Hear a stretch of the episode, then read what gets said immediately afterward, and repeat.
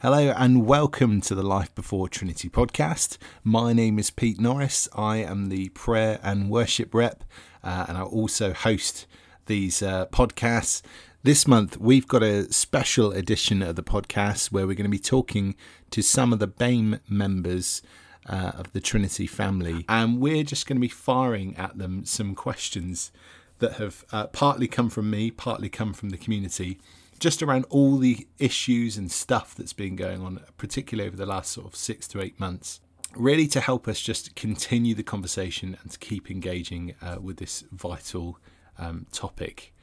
I've also put together some of these questions, uh, really in the hope that they will reflect maybe some of the questions or thoughts that you've had that maybe you don't feel confident enough, or maybe feel rightly so, that maybe they wouldn't be appropriate to ask um, some of the BAME community members. Um, so basically, I'm asking all the stupid questions so that you don't have to. And with that in mind, why don't we meet uh, some of the some of the friends that we've got here this morning? Uh, Blessing, good morning. Hello. Tell us a little bit about yourself. I grew up in Zimbabwe. I moved to Namibia to initially study a degree in economics, ended up doing a degree in theology. There's a long story behind that, but that's where I met my wife. We then moved to the United Kingdom three and a half years ago to take on a role as a youth worker in a place called Lowestoft, which is the most easterly town in the country. It was a big cultural jump for us. We've had to learn so much during that time. And um, coming from a country where we're predominantly African to a context that's predominantly white British has been a steep learning curve for us. Um, but we do trust that God has placed us here for a purpose. Um, I'm sure some of the, the, the implications of that would be unpacked as we go along with this podcast. Thank you. Um, Sabrina, hello. Tell us a little bit yeah. about yourself. Well, I've been at Trinity for six weeks. Um, I am originally from Oxford, um, grew up in council housing there, believe it or not. Oxford has council housing too. Um, and um, I'm I'm like first generation born in the UK. My mum grew up in Jamaica. She came over here when she was 15. Um, my grandma and her family and her siblings had moved away from Jamaica to England as well as America and Canada um, during the 60s and 70s. Um, so, yeah, so our background was like me and my cousins were the first to do everything, like first to go to uni, first to do all the way through um, school. So very, it's a very weird system when you're doing stuff that your parents have never gone through themselves. And last but certainly not least, Andy, hello. Tell us a little bit about yourself. Uh, I was I was actually adopted from China when I was a baby. Um, uh, and adopted into a white family with white parents, along with my brother and sister who are also Chinese. So we lived in England for 10 years. And then we actually moved to Thailand for seven years. Uh, to, and my parents were missionaries there uh, in a, quite a multicultural international school. And then came back after that, uh, uh did a gap year, and then um, a year at uni and moved to Bolton. Um, I was there the, the, the last five years before I came to Trinity last year.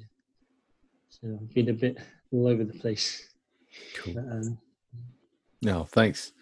Um, and just before we dive into the questions, um, obviously the the content of what we're talking about, um, I think deserves a uh, a bit of prayer, doesn't it? Um, blessing. Are you happy just to pray over this time uh, sure. for us? Mm.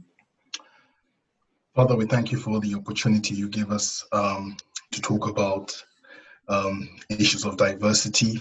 Um, we pray, Lord God, that this would somewhat be an educational experience for those that are listening and that um, yeah you would receive glory in, in in the conversation that takes place this morning.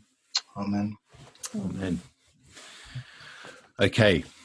Um, so the first question i've got here for you all um, and this is going to be a bit of a free for all so it's whoever gets in first um, is I would love to know, perhaps from from each of you, actually, uh, when did British culture uh, make you realise that you were an ethnic minority, and how did that feel? When did you first feel that difference? Go on, Sabrina. no, no, no one's going to jump in. I will. That's going to be. All right, let me jump in, and then Sabrina can go in afterwards. Since I'm the, the recent convert to British culture. um, so besides jumping off a plane, leaving Namibia, it was 36 degrees Celsius, really hot. Getting to Heathrow, and it's six degrees. It's cold and dark. Mm. Um, yeah, I actually remember one time being invited for tea, right? And that was late in the, around four or five or something like that. And I assumed it's biscuits and tea. And when I got into this house, there was a full spread for us in the family. And that was a big jump for us. I was like, I thought that we were going to have a meal, but actually we're going to have I mean, I thought we were going to have tea, but actually we're going to have a proper meal. But it's the small things. The point I'm trying to bring out here is the small things that we take for granted within the culture Mm. that can be so radically different. Um, uh, another example is when I was when I began preaching in my former church in the East. Um, I get feedback that they can't understand my accent sometimes, and one of those feedbacks came from uh, an English professor. I'm like, oh wow, okay, I'm definitely different.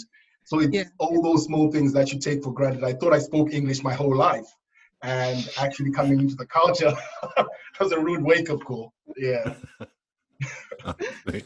okay, thank you. Um, go on, Sabrina. What were you going to say? Yeah, so mine's mine's a bit ironic. So I was five and I was on the playground and I got told to go back home, but it was by like a Pakistani kid. Um, so obviously someone had said, I presume someone white had said that to him, and he felt very much like he was bottom of the heap. And so kind of lashed out and then kind of told me to go back home.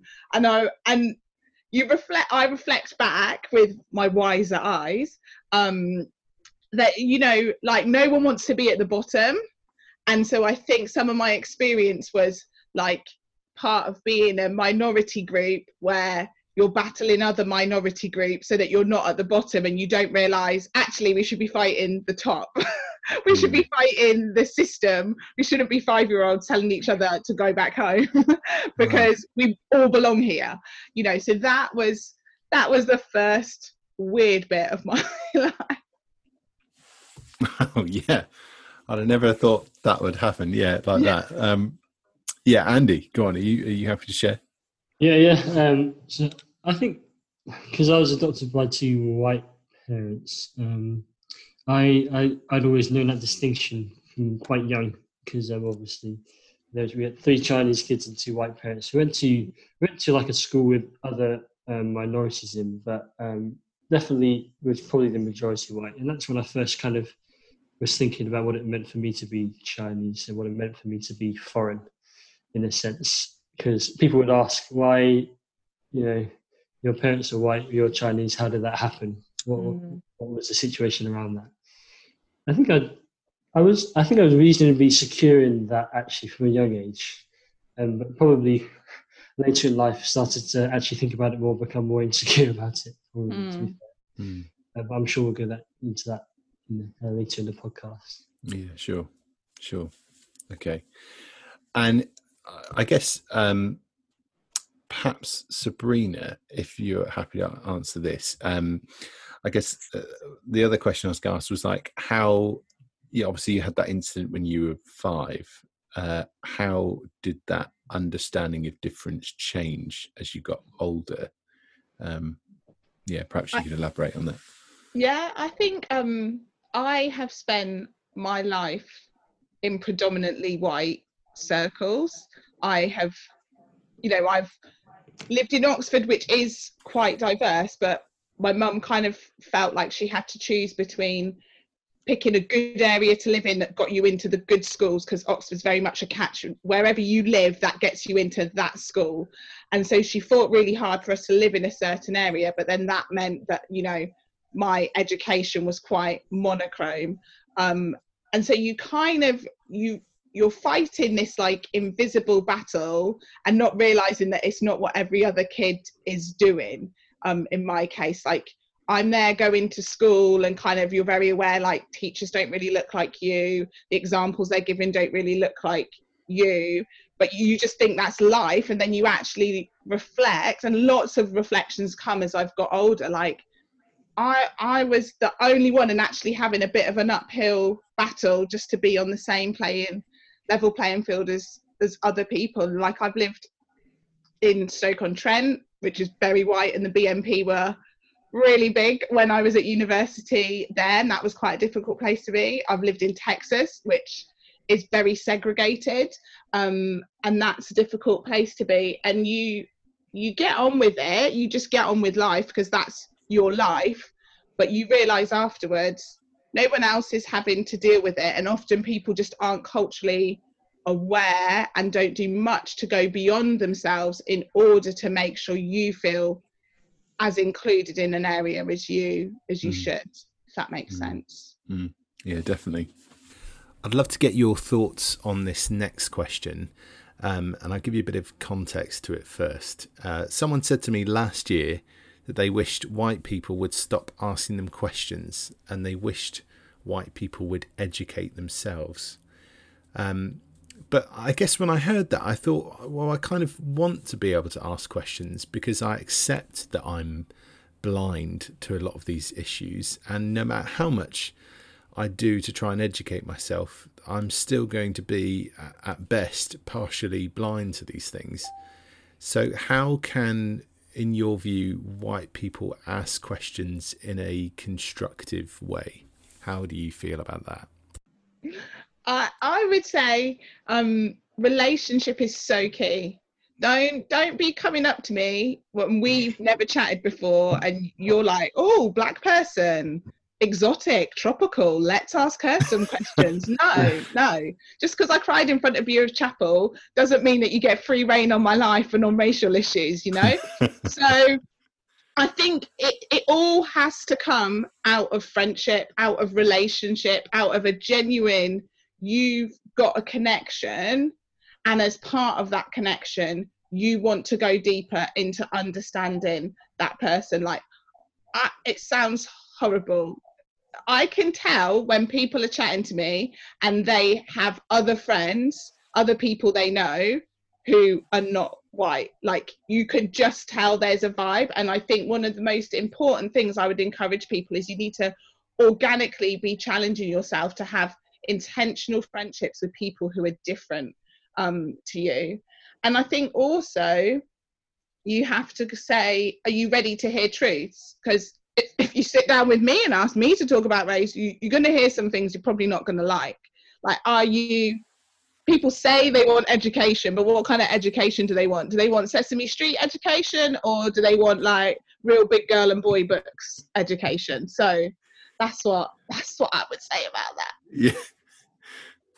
I, I, definitely jump off that one as well. That's what came to mind. Relationships. Um, I've had in my two years at Trinity. Um, people have been able to have really raw conversations mm. about regarding race because there's a there's a level of relationship there in which I can be vulnerable and I can trust that they'll they'll they'll see the heart behind what I'm saying.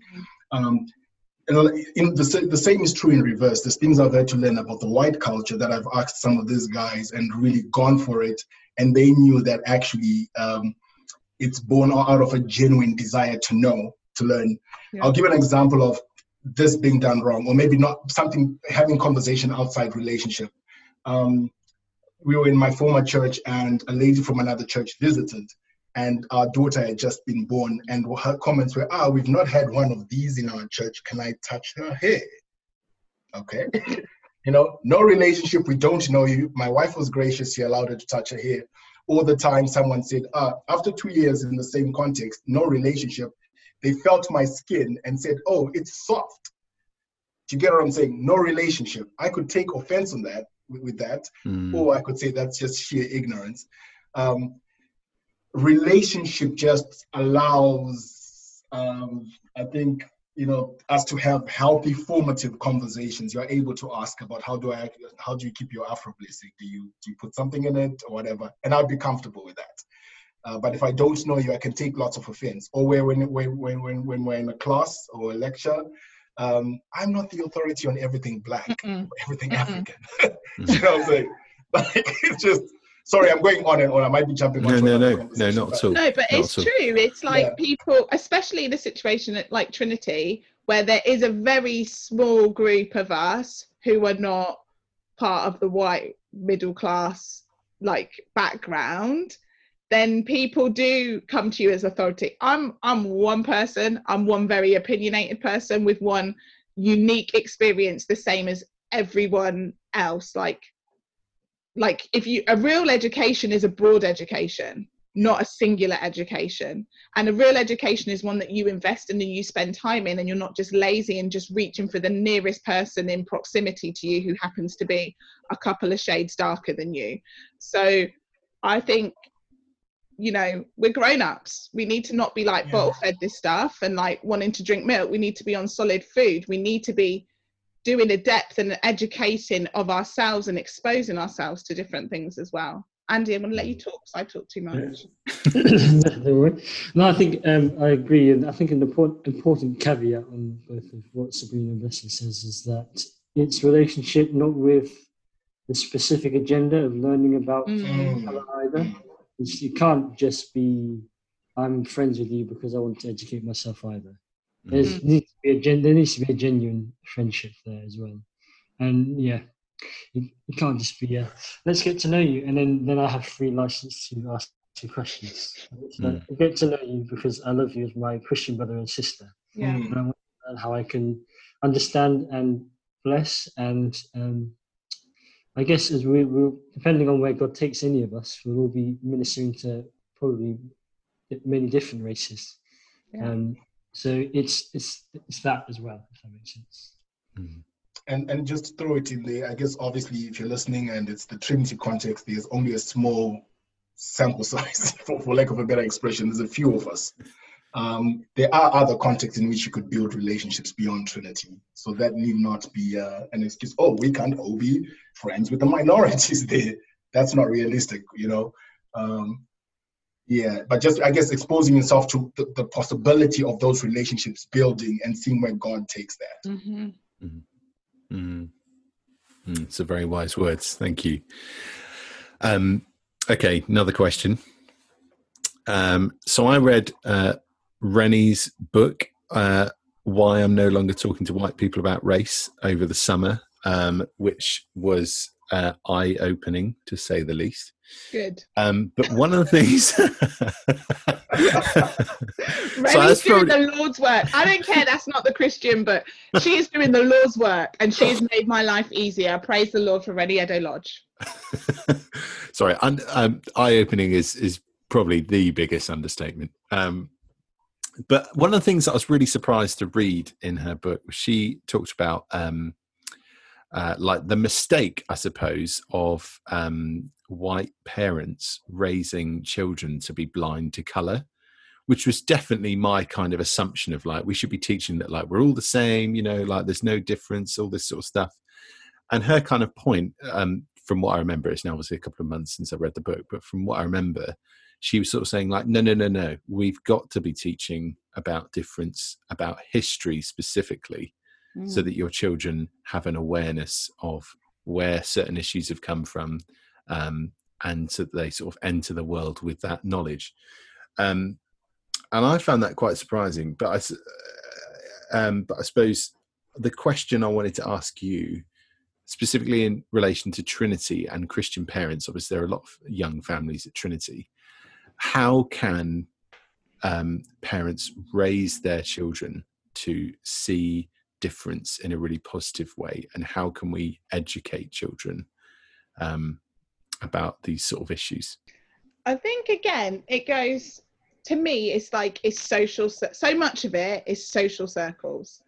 It's you know, it's not a book. It's not a video. It's it's the spaces you choose to inhabit. So we're we're very tribal as people. Like we naturally move and go towards the people that look like us, sound like us, have the same kind of value systems as us which is fine but then what narratives what stories are our kids learning from that they're learning very singular narrative stories um so i i would challenge parents like look at the schools like you I, I really rail against schools because the good schools so often are the schools where the white middle class like nice pet two parent families send their kids.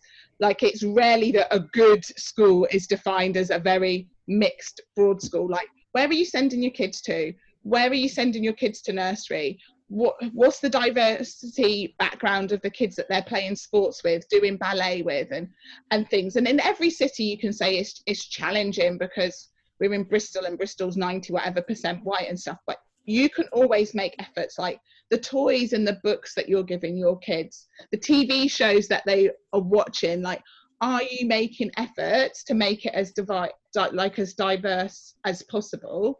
Um and are your kids constantly seeing people like them or are they realizing they're different? Like i've got a five year old and an eight year old they were three and four really when they realized that they were like dual heritage that they were brown that they were not the white majority. Um, but then my husband would say he was 32 when he realized his whiteness.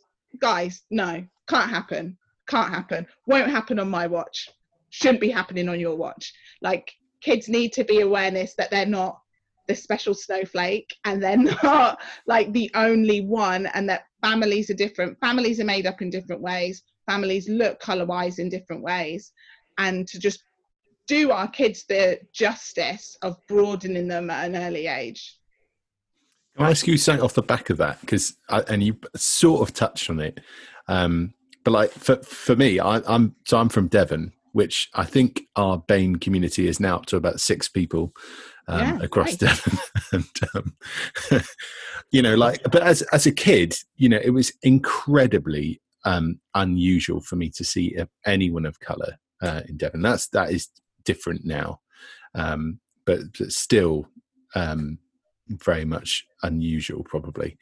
Um, and like i suppose and this is not to signal any kind of like oh look at us look at the great things we're doing as a family but one of the things we've tried to do for evie because we accept that we're in bristol now we're going back to devon for curacy um like one of the things we've done is like we've bought her specifically books that have a range of diversity of people in. We bought her like um uh, a black baby doll to like play with, um, so that's like her main doll because we're just trying. We we basically read um, recently about how I think it was um, the social sciences were saying that at, at the age of two you have already formed your understanding yeah. of like who are my people and who are not my people. Yeah. Um, and so like trying to do something about that as early as possible. Um, I guess like I was going to ask you where or, or what more can you do if you're from a majority white area like you know most of the southwest is let's be honest? Um yeah what what more as parents could we do for example um i mean we're in such a great age like with the internet especially. You know there's so many things that we can watch and we can see. You just have to be intentional like you guys have been with the books with the toys with the dolls. Um you know christmas. Christmas is real whitewashed guys. It's real whitewashed. Like what color is the angel on top of your tree? What color are the people in the nativity? Because the, the way jesus has no tan i i don't understand.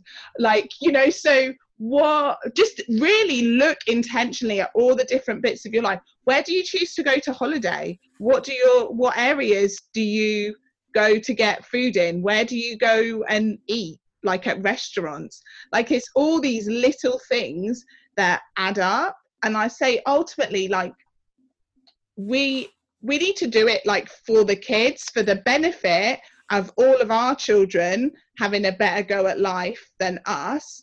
And like it's been hard culturally for my kids moving from birmingham to bristol and having some ignorant comments on the first couple of days of school. Like however much it hurts people to put themselves out there if you don't your kids you don't want to think your kid's going to be mean to someone and they won't necessarily be mean but they will say harmful comments just out of ignorance hmm. and and then parents like me are left to kind of pick up the pieces and support their kids through that so I think you just have to be intentional in every area of your life, mm. no matter where you live. Like, I'm not saying you're using it as an excuse, but I'm like, geography isn't an excuse. Mm. Like, we've got mm. a whole big wide world that we can access. Mm. Mm. That's really good. Thank you. I think, um, um I think uh, something parents' own self reflection would be sorry, really fear uh, and assessing your own kind of mm. internal goings on about how you feel about you know other cultures other races and uh, and your kids getting to know other cultures other races because mm. you know parents can be very protective and say no we want to we want to maintain the the culture we've had the last 10 generations.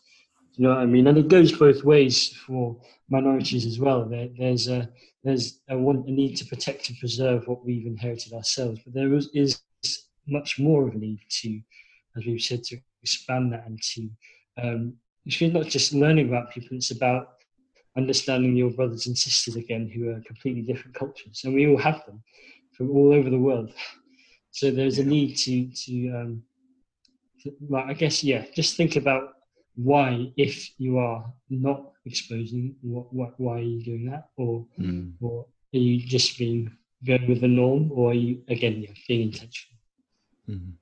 Mm. Yeah, just just to piggyback off that, uh, part of the experience uh, I'm having, we are having to learn to actually expose our children to black contexts and black relationships, mm. which is mm. quite awkward. You would not think that, right? You think that would happen naturally, but having been in the country, like I said, three and a half years, we don't have too many of those. So we have to be super intentional about some of the TV programs, some of the books we get her, um, and we have been trying to observe her relational dynamics around her white friends and her black friends, and just trying to, um, uh, again, bring bring out that equal humanity, but celebrate your diversity. Yeah. Um, and also the fact that she's here, there's things that she will have to learn culturally that are intrinsically British. I'm an African man. My values have been formed. We are African. We've been formed in Africa, you know. Uh, but we cannot raise an African in this context. So she, her identity has evolved, and we are going to have to go on a journey where we ex, we we help her develop her identity now.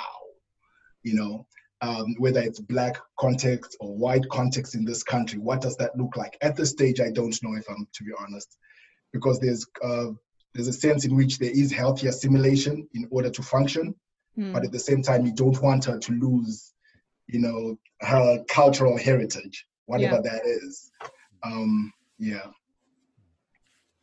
Cool. Thank you very much, all of you. Um, I just want to go back to Reni's book briefly because um, when I read that, I was I was reading the history section in that book whilst I was having our car tires changed, um, and I, I I read it and it and it genuinely broke me, to be honest. Mm. Um, and I was trying really hard not to cry in this like tire waiting bay, um, and uh, and I think partly I was crying or trying not to cry because um, partly because uh, what I was reading was so shocking, mm. but also I was um, so upset by it because I realised how ignorant I am to a lot of Black history, or or how you know our education system in Britain does not provide the level of detail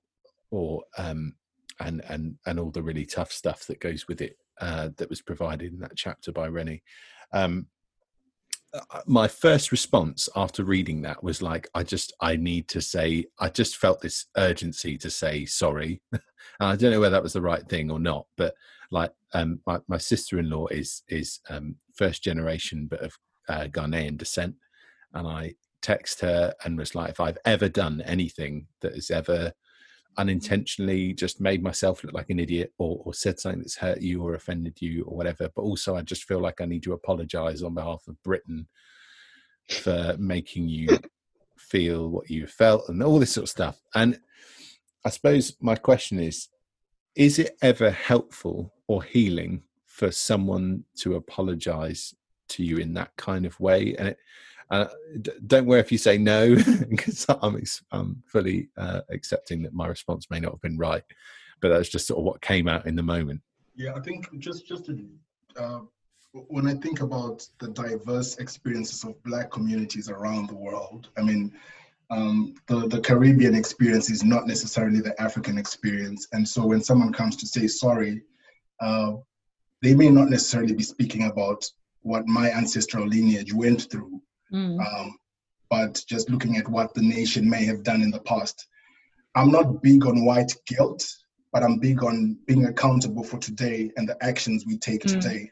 Uh, so if we are looking at the past and saying, "Oh, they did that," fair and fine, you know, it was wrong, it was unjust. What are we doing today, moving forward? That's why Jamie's session was very powerful for me. For example, when he preached, it was a it was not another black voice saying, "Can you hear us? Can you look at our history?" Was a white middle class male saying, "Actually, you know, we need to draw a line in the sand and take action going forward." And this is mm-hmm. what Scripture calls us to do. Um, and I know there are different experiences. So my African uh, experience is very different from the Caribbean story, and I'm assuming Reni highlights that. I, have I've not read the book as yet. Um, yeah, yeah. So I think that's that's my two cents on that conversation. What do we do today? Um, it's powerful the fact that you saw that there's something wrong. What's the next step? Mm. Mm. Does anyone else want to jump in on that? Go on, Sabrina. Uh, yeah, I think. let let me have a good Jesus heart. Yeah. Um, Go for it, Queen. I think. I think first of all, like obviously it's good to apologize and things. Um, I I think it's the specific apologies. Like there, I, I had some instances over the summer where people came to me and they were like, I've reflected back specifically on this situation where I felt like I didn't get you or I put that put what you were trying to explain about race down and like I want to apologize for that.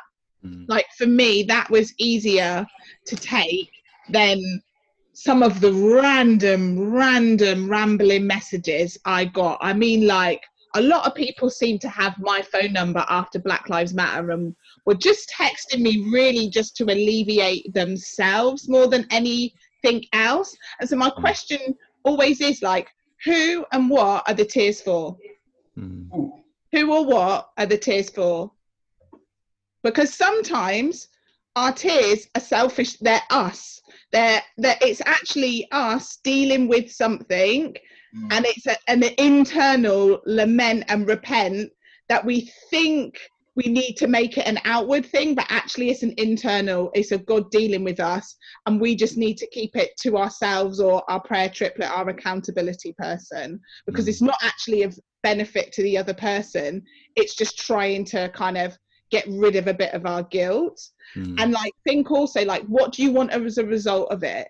Is your heart like like when you apologize for whatever it is the the sins of your people whatever like what do you what are you expecting as a result of it? And that's why i think again sometimes it needs to be a bit more internal unless it's a specific situation for someone so that then you can work out like what's the action moving forward? Like mm. sometimes it's better to to have processed it a bit more and come with i i'm recognizing this and this is what i want to do moving forward some for me you know? I'm i'm a mean person sometimes. Um but i think i think then a lot of it is like this is for people like me who've been born here who have had lots of different situations, the influx of apologies and tears that came over the summer, I felt like some people didn't think, what's the emotional load for this black person that I'm mm. suddenly putting it on? And that's mm. what I found. That's why I say, like, what are the tears for? Because are you really thinking about how I suddenly feel about you, random person who I hardly ever speak to, suddenly coming with all this litany of sins and stuff you're upset about. Like we've got to be really considerate towards each other. Like I have to be considerate when you come up to me and you ask a question I might not like or or or whatever. I've got to be considerate and go, I want to build the kingdom. So when you're when so when white people are coming and they're upset and they're dealing with something, they need to just be mindful and think, how am I building the kingdom? How am I building the other person up? We all need to support each other better emotionally, I think. Mm-hmm. Mm-hmm. Well, yeah. Andy, did you want to throw anything? You don't have to, but no. Okay. Um, well, okay. Lots of wisdom. Thank you. Um, okay, let's.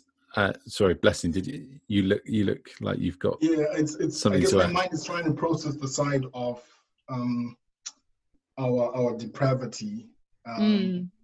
All of us, the, the, the condition of Mm. the human heart, Yeah. uh, whether I'm black or white. Um, you know, what does Christ call us to? And I've said this before.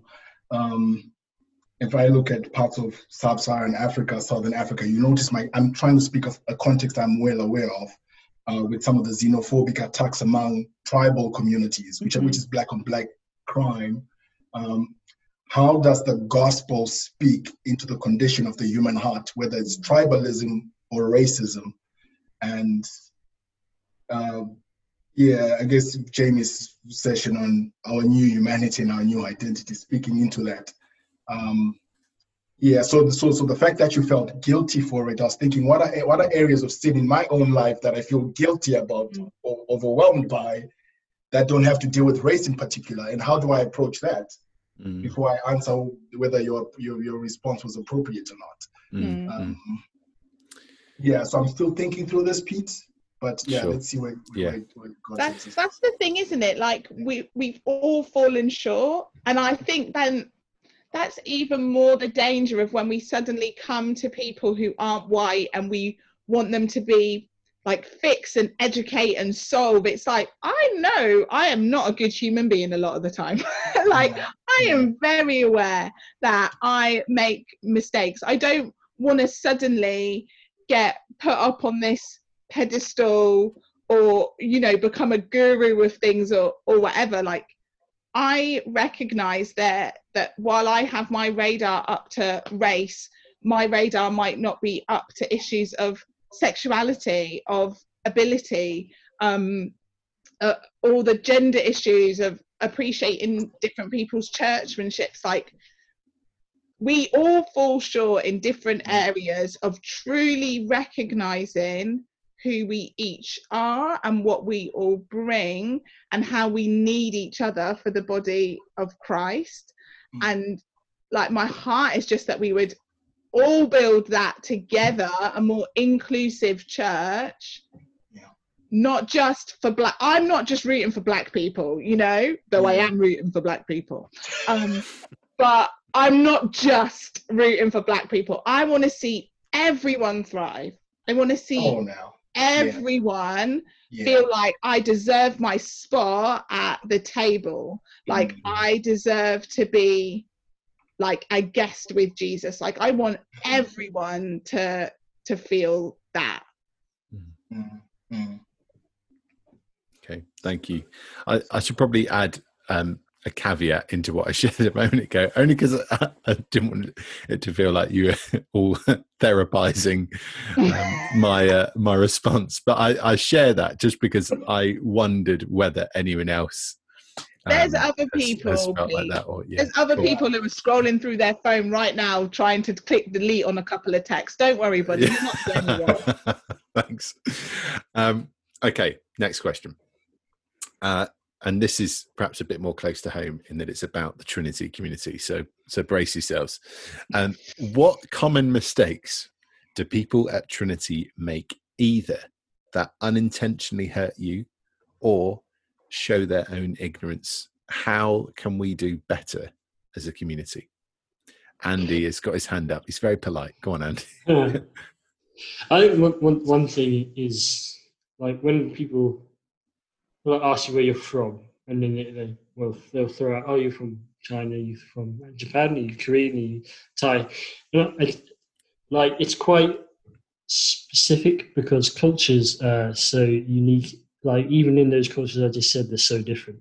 Mm. It's like it's like me saying, "Are you from England or are you German? Are you Italian? Are you French?" You know what I mean? It's like the other way around. It sounds like, "Whoa, dude, they're so they're, they're completely different." And I think maybe like stereotyping the whole of Mhm. like either Oriental or African or Caribbean or South American or, or or white or whatever is probably not helpful. So like, it's just yeah, it shows a bit of ignorance, I guess, when it's like, oh, you're from somewhere there.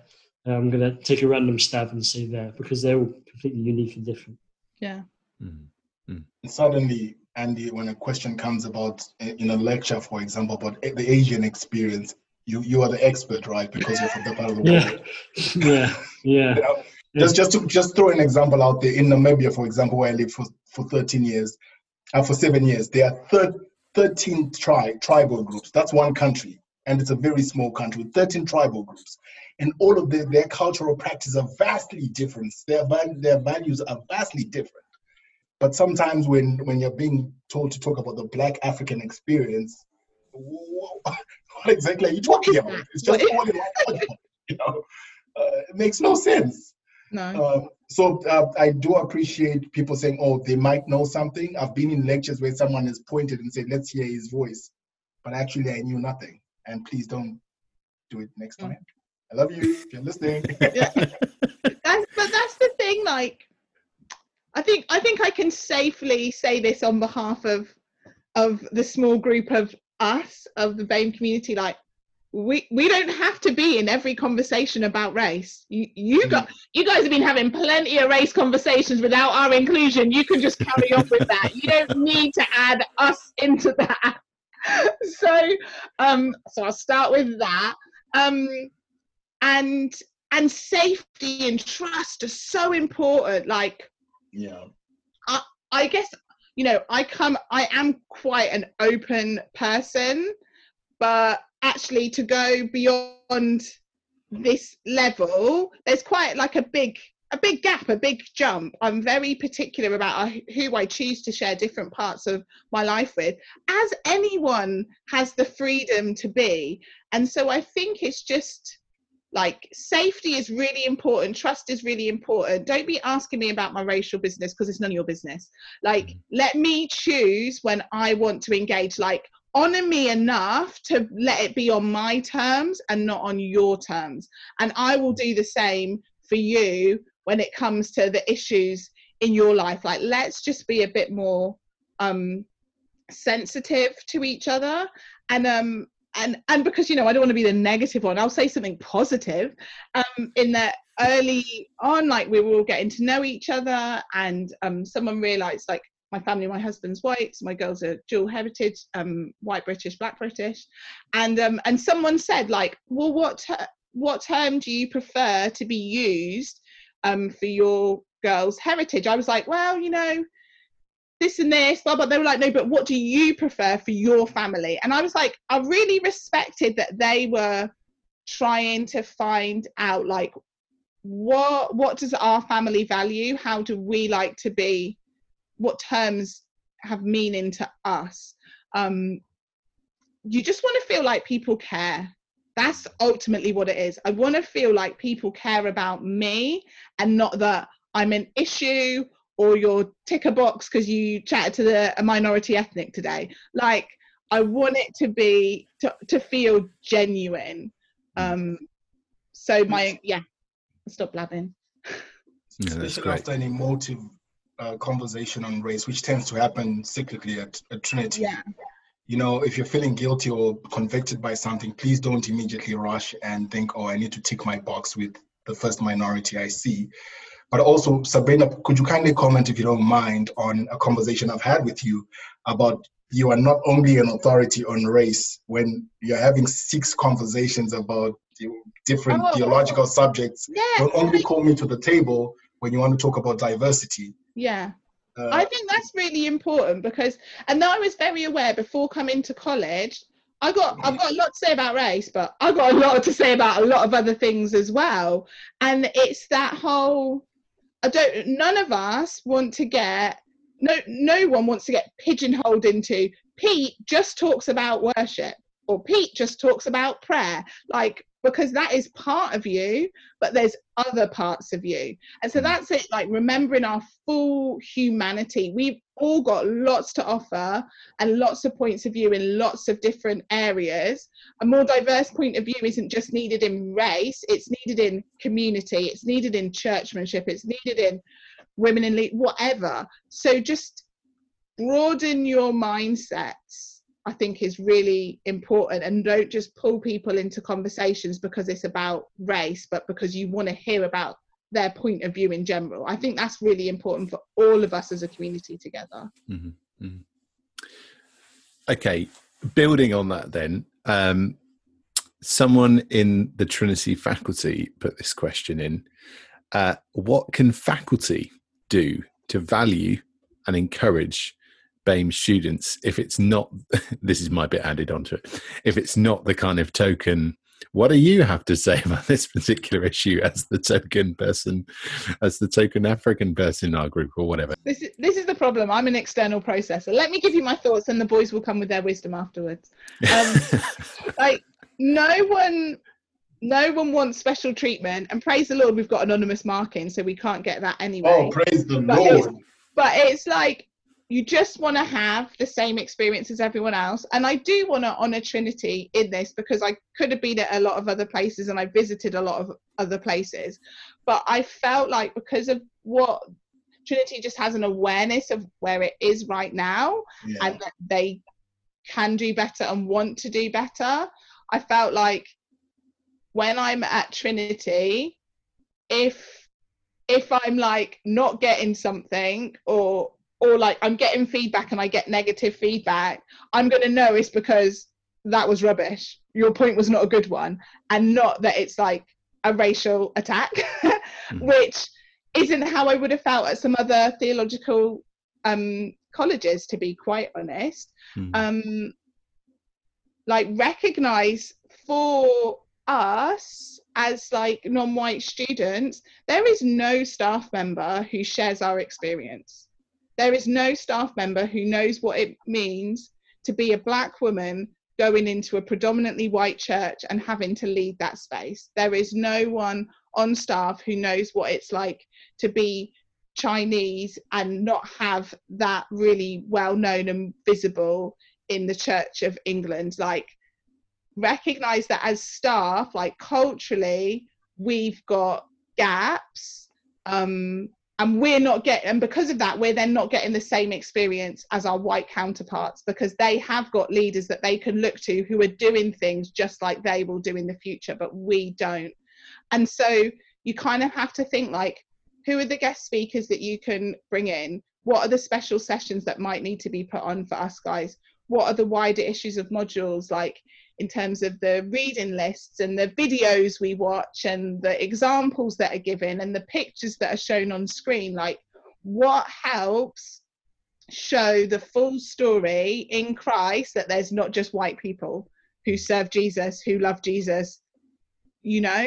Um and so yeah like just my hope and prayer as a faculty with the limitations that they have can just paint for us like a really inclusive picture around not just race around gender and ability and sexuality and things um, but yeah just recognize there are limitations and try and fill the gaps of those where you can mm-hmm. uh, blessing and andy do you want to throw anything in on top of that yeah, I think she pretty much summed it up. But representation matters.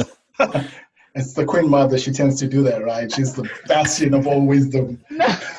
um, yeah, she. Uh, I think representation matters. For example, when we had Esther come and speak to us, I felt really different when I saw her in front. Yeah. chapel. Uh, something resonated on a deeper level than mm. just uh, the, the, theology she was. I mean, what she was preaching that morning. I could identify with her, and the fact that she was yeah, did she say 17 years ago? Yeah. You know, I can imagine what sort of context she came into and what she might have had to engage with in that mm-hmm. day. So representation matters. Um, yeah. So if if and I know that the staff has been making headway in trying to be intentional in sort of changing the composition in employing et- ethnic minorities and the like. um, yeah, please don't slow down. Keep at it. Uh, I think the, the college is doing way more than it's not a competition with other theological colleges, but to make sure that the BAME community here uh, is well represented. I think they are trying to uh, model what inclusivity looks like. The fact that we have a BAME group, we meet together, we discuss issues of race. The fact that there's ongoing discourse really let out in the open, and they keep asking, "What can we do?" Uh, I think just hire some more black people. I mean, minorities. let's just go. Pass the money. Let's go for the jagular. Let's go for it. Let's be very direct. Hire some more minorities. Get some black people up in there. Get Please some Asian you. people up in there. Let's just do it. You know. Yeah. And they are. They exist. They're there. Let's just get on with it.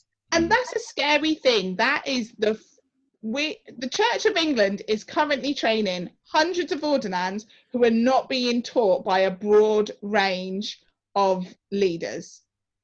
How are we going to make change in our country if the very people who are going out to lead churches are not being taught by a, a broad spectrum of people? That is Pretty much. And that is bigger than Trinity. But Trinity can be a big part of kicking some doors and saying, guys, let's start getting our beep in order, you know? So, Sabrina, I, let, let, let me ask the question because I don't think Pete would ask it. Might be too politically correct. Uh, there's an ongoing conversation about um, obviously they, they, they try and look in ethnic minority circles, but the people who are not qualified enough. I'm not saying the Trinity experience, but in general, what would you say about that? Like I'd people who are say you, you have to look steps back. So, um, for staff hires, you ideally want someone who's got a PhD, is is probably ordained as well.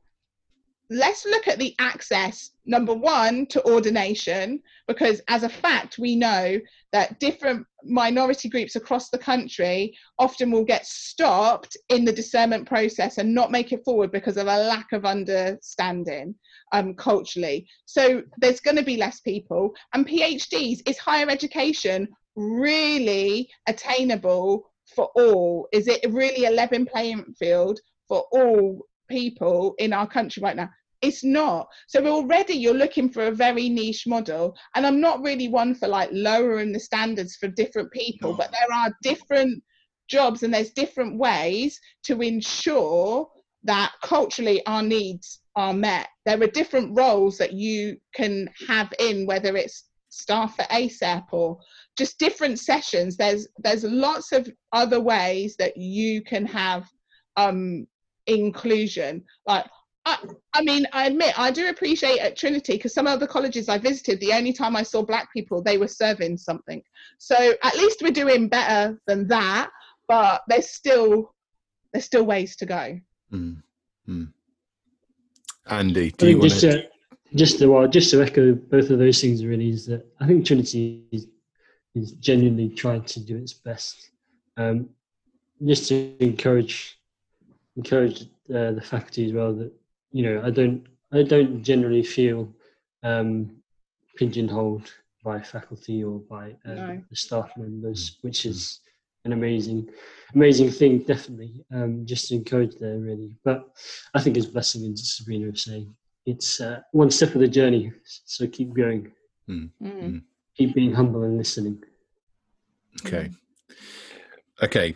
Final question as we look to um, come into land.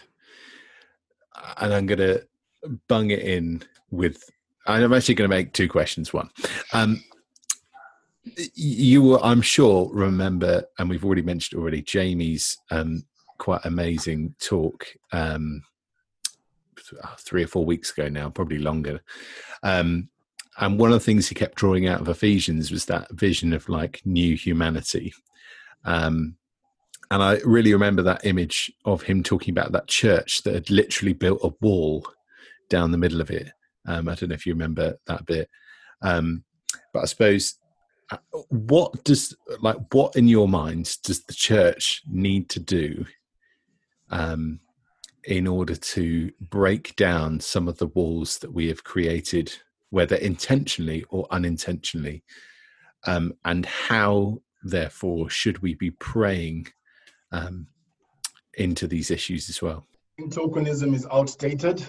Um, so the idea of let's just put more black faces in churches or colleges or wherever we want representation. Yes there's a part there's there, there is some uh, something to say there. But then if our theology does not shift to what jamie spoke of uh, a new humanity um, i think that has to start at diocesan level you know like literally if there's a way you could i know you can't legislate what people preach but then so that so much so that you are changing the culture you are uh, informing communities at mass that this is what the Bible called the standard that the Bible calls us to in terms of our, our placing, our identifying with the other, our love for the neighbor, regardless of age, ethnicity, etc. Um, yeah, so I think it's a fundamentally theological issue. If that's not changed, everything you do outwardly mm-hmm. is a mm-hmm. waste of time. So we can I can go into a church where they're predominantly, I mean, it's fully white, but then their theology is so inclusive that the moment I walk in, I feel welcome. Yeah. As a black person, even though they are white leaders. Why? There's something right with the theology. So I think that's one area that needs, I, I don't know whether we can practically do it, but I think that it, it really feeds into um, what the church becomes. Um, and I think the second thing to say is concrete actions you know what I'm saying? Like, if we are going to put black faces or ethnic minority faces, let's do it. You know, we're past repenting, we're past lamenting, we're past, mm-hmm. we know it's wrong. Someone was talking about commissions for commissions that were done from 1985 or something. There's been several commissions on change in the Church of England. That's yeah. not enough for, we don't want another commission. It's time for action. Yeah. And I'm mm-hmm. sure this commission will, will, will be reviewed yeah. in a few years' time for more action. So, off the back of what Blessing saying. So since 1985, 12 reports on racial justice have been written, 160 formal recommendations have been made. You have got, you, the Church of England, have got a list of things to do. Do them. This is 1985, that's all of our lifetimes. This, this being aware, it, we're done. We're done, kids. Get on with it. Just do it. Just do what you got told to do. Yeah? Like and we and we pray. We pray literally every day your kingdom come your will be done on earth as it is in heaven. You've got everything you need. I don't know what there's nothing for me to tell you. You have everything you need right there. Off you go mm-hmm. i think um, just just to uh, quickly ask blessing actually just to explain the difference between tokenism and representation because it might be confusing. Yeah, yeah I wanted to ask you that. Yeah. Good question. I think there's the uh, tokenism, we're putting a face uh, to ease our own guilt. Mm-hmm. What, we realize what's happening in culture. There's the George Floyd things, there's the Black Matter protests. We want to be seen as having been on the right side of history. So mm-hmm. we'll employ someone who's who's who's a minority. You know what I'm saying? Um, whereas representation, I think, is a different issue. I think that uh, you are saying that person in their unique identity is able to inspire, able to model, able to uh, be a sounding board of experience and theology, for example, in a way that I could relate to. So if a, a black African guy was on staff, there's things that I could engage with them in a in a easier than I would do with a sort of white middle class male. Not that I can't have a relationship with that. Mm. Um, yeah so i think those those are definitely two different things it, it comes it comes to the heart of the organization or the church or the college whatever yeah um, sometimes it's uh, let's put a face so that we look good in in this moment in history but that's not enough you know if you're going to put a face it has to be born out of actually we realize there's a sin here called you know radical injustice racism and you're calling it out and you're taking the actions to address yeah. it um, yeah, and it's about um, listening and being willing to change from that, isn't it? Yes. Yeah. And I, I think um, the church is going to need a lot of grace to change from everyone's side because change takes change is isn't easy. Obviously, any any kind of change. Um, so people are going to need to be really patient and, and humble and gentle with each other. And there has been a lot of hurt and there's been a lot of, um, uh, you know, injustices Mm. But people, everyone's going to need some grace for this to change easily. Well, not it's not going to be easy, but uh, change. Yeah, I think humility is the important one too, because even though we're, um, you know, different, we, we might also not know best and we don't have the power to do that. Um, so you know, from from from the BAME perspective, we need to to be willing to listen to brothers and sisters. But I think that needs to be fully um, both ways. I think that's crucial. Mm. Mm. Ultimately, our, all of our hearts have to be changed. Don't, like, if there's not heart change, then we're not going to make any real impact. And I believe that's why, you know, lots of these recommendations didn't get enacted because people's hearts weren't in it. Like, they they hadn't like really lamented you know like we talked earlier on pete like they hadn't got to that broken place of this means so much that i'm going to make it happen. And so yeah we really yeah each each one of us knows our own heart. Each one of us in the church knows our own heart. And we just need to bring our hearts to god that he can open them um and yeah we just need more of god. More of you lord please. Less of us more of you.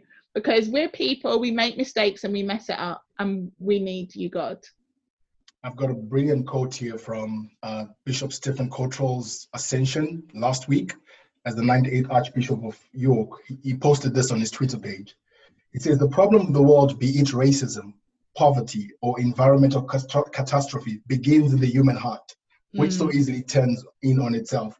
But it can be changed. Mm-hmm. And this mm-hmm. change comes when we behold the beauty and the peace of Jesus Christ. You know what I'm saying? Like, at the end of the day, after this discourse has happened, I guess we go back to the cross and say, Lord, really help us. You know, uh, hearts need to change, actions need to be taken. Please step in. I'm I'm conscious that we are uh, about to run out of time. Um, firstly, thank you so much from the bottom of my heart on behalf of the Trinity community for being willing to um, to share your experience and to share your prophetic wisdom. I would say, um, uh, Andy, would you just pray for us and the mm. community um, as different people listen to this that, that that there would be change both locally at Trinity um, and in the church? Father, thank you for these uh, these words and these uh, this conversation that's been able to be had, and thank you for the freedom that we have to have it as well in this mm. country where we are able to talk about race and talk about the issues. Um, Father, we just pray for Trinity College. Uh, would you change it and you give us all humble hearts and listening ears so that we can listen to each other? Not just tokenly, but uh, really genuinely um, listen to each other and and hear each other's experiences and learn from each other and grow together as as one body. Um, we pray that Trinity would become uh, the, the, the, body that we're talking about, the, the multi-ethnic, multi-diverse, multicultural family of God. Lord. We pray for the leadership and the staff team at Trinity. God, give them wisdom and encourage them and give them uh, knowledge of the right steps with how to how to grow uh, grow our college. Father, we pray for the church as a whole as well. Uh, God, humble us and, and let us hear each other. Let us hear each other's experiences and um, grow together. Lord, Lord, give the leaders of the churches um, uh, humility. Also fill us all with your spirit, Lord. Fill us with your spirit that we would hear and know your love even more, and that we'd be able to see that uh, in each other, even if it's different from us or alien from us. Father, help us to see the value that you place on everybody, no matter the color or the culture. So, Father, um, send your spirit and fill us, that we can change and be the family of God that you intend us to be. Amen. Amen. Amen. Thank you very much, one and all. Thank you very much for listening. People who are listening, we'll see you soon.